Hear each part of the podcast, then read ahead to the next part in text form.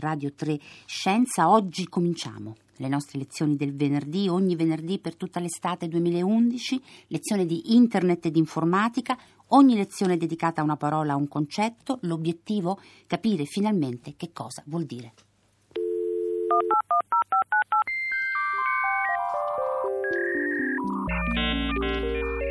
Io non ho paura. Il professore di oggi è Paolo Ottolina, giornalista di tecnologia del Corriere della Sera. Buongiorno. Buongiorno Rossella e buongiorno agli ascoltatori. La parola della lezione di oggi è cloud. Cloud in inglese significa nuvola, ma noi leggiamo questo termine e lo ascoltiamo per esempio negli spot radiofonici associato a telefoni e a computer. Ci dicono iscriversi al cloud computing. Che cosa vuol dire? Cosa ci stanno proponendo?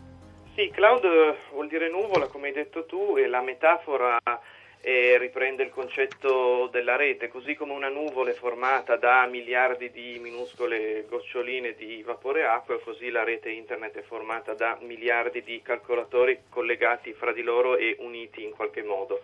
Eh, il concetto di cloud computing eh, significa semplicemente portare i nostri dati e, e, non solo i nostri dati, anche la potenza di calcolo dei nostri computer dalle scrivanie o dai nostri portatili a qualcosa di immateriale eh, che sta eh, nella rete, appunto.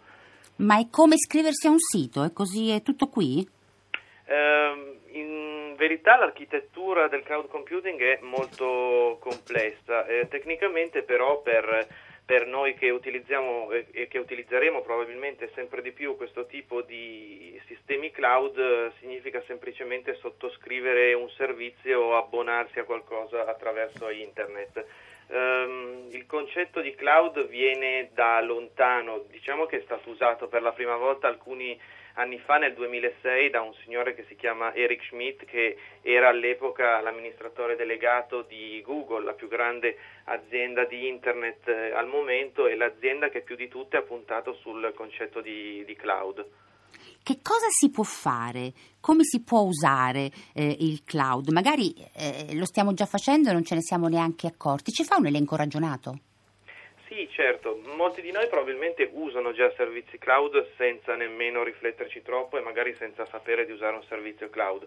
Pensiamo a un servizio di posta elettronica come Gmail, che è appunto il servizio della già citata Google.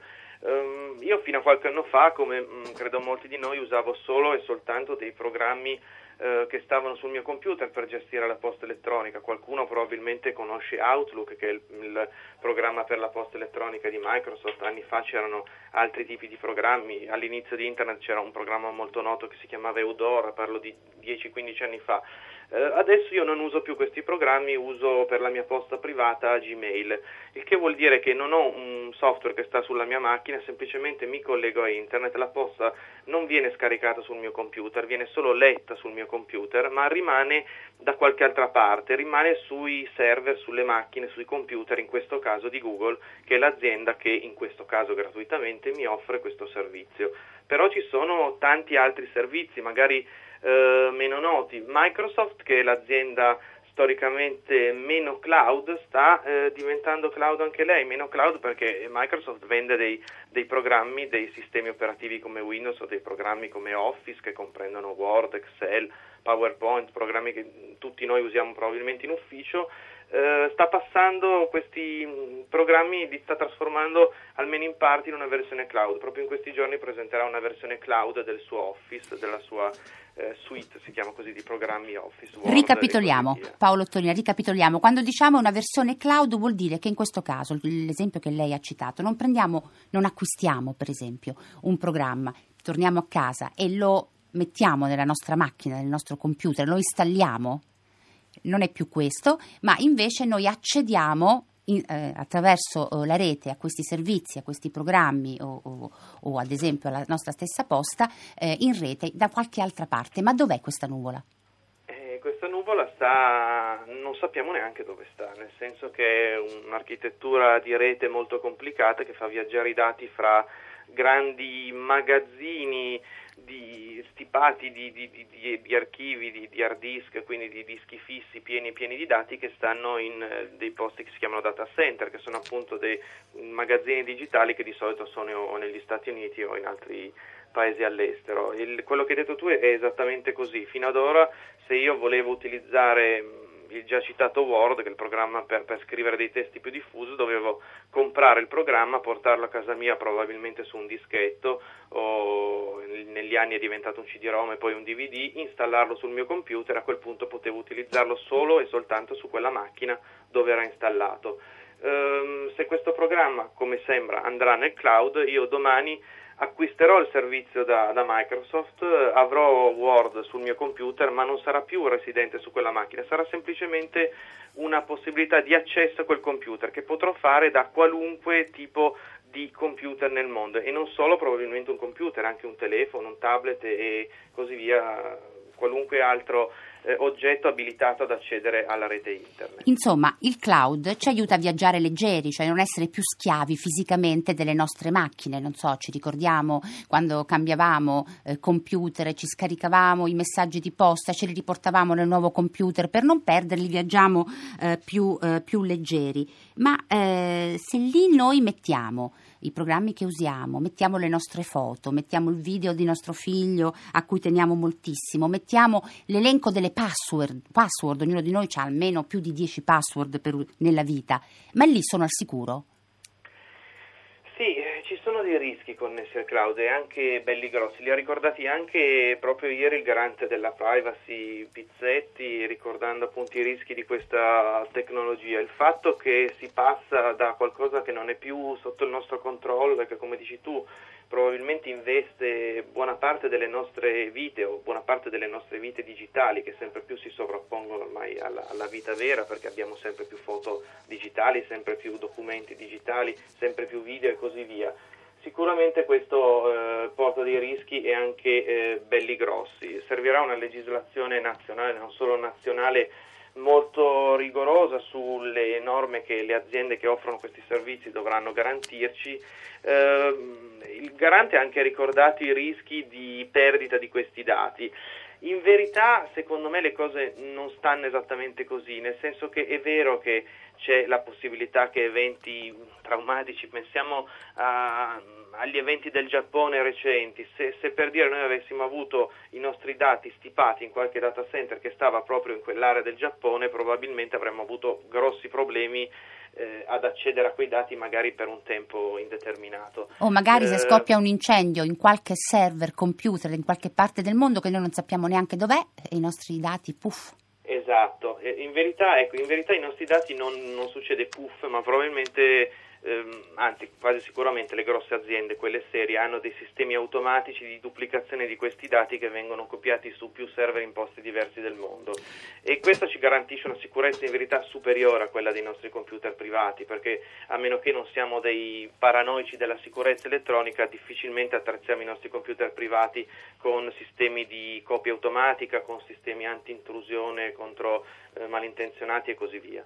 Paolo Tolina, ma insomma il cloud, la nuvola, è qualcosa che in parte già eh, usiamo. Eh, vorrei capire bene qual è la novità e la grande novità e la rivoluzione, tanto che un signore molto potente che ha inventato tra le tecnologie più popolari e più importanti nella nostra comunicazione, l'inventore della Apple, iPod, iPhone, iPad, un signore che si chiama Steve Jobs, qualche settimana fa eh, ha voluto mettere il timbro Apple sulla parola cloud e ha presentato in pompa magna a San Francisco i servizi iCloud. Se si è smosso Steve Jobs, che cosa vuol dire?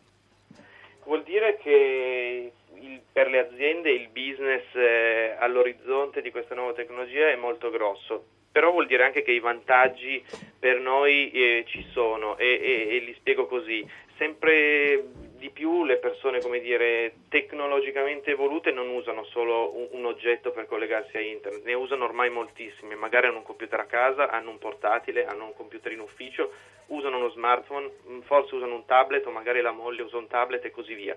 4, 5, 6, 7 oggetti ehm, digitali su cui i nostri dati sono sparpagliati.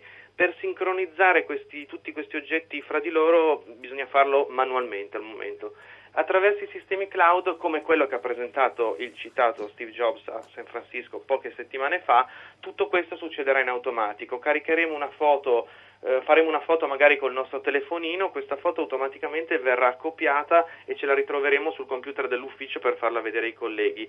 Eh, a casa lavoreremo un documento, non dovremo più ricordarci di spedirlo via posta elettronica, ma questo documento sarà come dire, collegato al nostro profilo cloud e lo ritroveremo magari al bar da far vedere alla persona che incontriamo per lavoro in pausa pranzo, in un pranzo di lavoro, o lo troveremo sul tablet per farlo vedere alla, alla sera a un amico, a un parente e così via. Eh, dovremmo di fatto dimenticarci di sincronizzare tutti questi oggetti fra di loro e di fare delle copie di sicurezza. Tutto sarà mh, trasparente e automatico. Non saremo noi a trasferire i nostri dati, le nostre foto, i nostri video, i nostri programmi che usiamo da una macchina all'altra, dall'iPad al computer, dal computer al, allo smartphone, ma tutto questo avverrà eh, lavorando in cloud, come eh, appunto eh, si dice. Ma è un po' come perché insomma, è un po' come il car sharing. Io non devo avere per forza forza la mia macchina in garage quando non mi serve, ma uso la macchina che voglio quando mi, mi occorre? È una metafora sì, che funziona? Eh, sì, abbastanza. Questo vale soprattutto per le aziende che sempre più dovranno dimenticarsi di mm, costruirsi delle grosse architetture di computer, server, eccetera, interne e si affideranno sempre più a servizi esterni risparmiando costi. Noi in verità avremo probabilmente ancora tutte queste macchine, ma dovremo probabilmente dimenticarci di acquistare il software perché acquisteremo un servizio che potrà mm, essere pagato magari attraverso il, l'oggetto stesso, nel senso che ad esempio questi servizi che Apple offre, la maggior parte di questi sono assolutamente gratuiti e li pagheremo acquistando l'iPhone, acquistando un iPad o un Mac e così via e, e Steve Jobs ci guadagna in quel modo. Eh, però ci sono anche servizi che pagheremo. Mm, eh, hai citato Apple che propone una versione abbastanza interessante che trasforma quello che è iTunes, cioè la, la, la musica digitale, quella che di, di, fatto Apple ha inventato attraverso l'iPod, lo trasforma anche qua in un sistema cloud. Scaricheremo le nostre canzoni a casa sul Mac, ma ce le ritroveremo anche sull'iPhone quando saremo magari in spiaggia o ce le ritroveremo sull'iPad quando saremo in terrazzo a a sorseggiarsi un drink per dire e sarà tutto abbastanza trasparente. Ah, tutto questo però eh, dipende da una cosa molto importante che non abbiamo detto forse. E, la connessione e, internet? Esatto, tutto, tutta questa architettura dipende dal fatto che la connessione internet sia disponibile 24 ore al giorno e ovunque. Tutto questo è... E che sia veloce, perché se devo aspettare lunghi eh sì. e lunghi secondi per far vedere al collega la foto che ho fatto nelle vacanze, magari che noia. Assolutamente, deve essere come si dice in banda larga, quindi con eh, una velocità sufficientemente ampia da far transitare dati abbastanza pesanti come foto, video e documenti magari grossi in un tempo ragionevole. Questo in teoria funziona, in pratica, soprattutto in Italia, non ci siamo ancora. E questa è un'altra storia, la racconteremo un'altra volta, la storia della banda larga. Una domanda con pochi secondi per rispondere, poi eh, saluto il professore di oggi, Paolo Ottolina. Ma la nuvola a un certo punto non finisce? Ha una grandezza illimitata? Eh, Se diciamo tutti ci colleghiamo fa... lì, tutti stiamo su questa nuvola, a un certo punto non diciamo finisce. Che è, è, più facile archiviare bit, eh, che sono quelli che compongono i file digitali, che atomi, pensiamo alle enormi biblioteche o cose del genere. Quello che finisce è la banda disponibile, la, la rete internet disponibile. Già sui cellulari vediamo grossi problemi, se non si faranno le infrastrutture la nuvola resterà una nuvoletta piuttosto piccolina e fastidiosa da usare probabilmente. Paolo Tolina, grazie di essere stato con noi, giornalista del Corriere della Sera, il primo professore di Io non ho paura, le lezioni di internet e di informatica che ogni venerdì vi proponiamo qui a Radio 3 Scienza per tutta l'estate, naturalmente sul sito radio3scienza.rai.it trovate lo spazio dedicato a Io non ho paura e la possibilità di scaricare in podcast per ascoltare, riascoltare o collezionare queste eh, lezioni.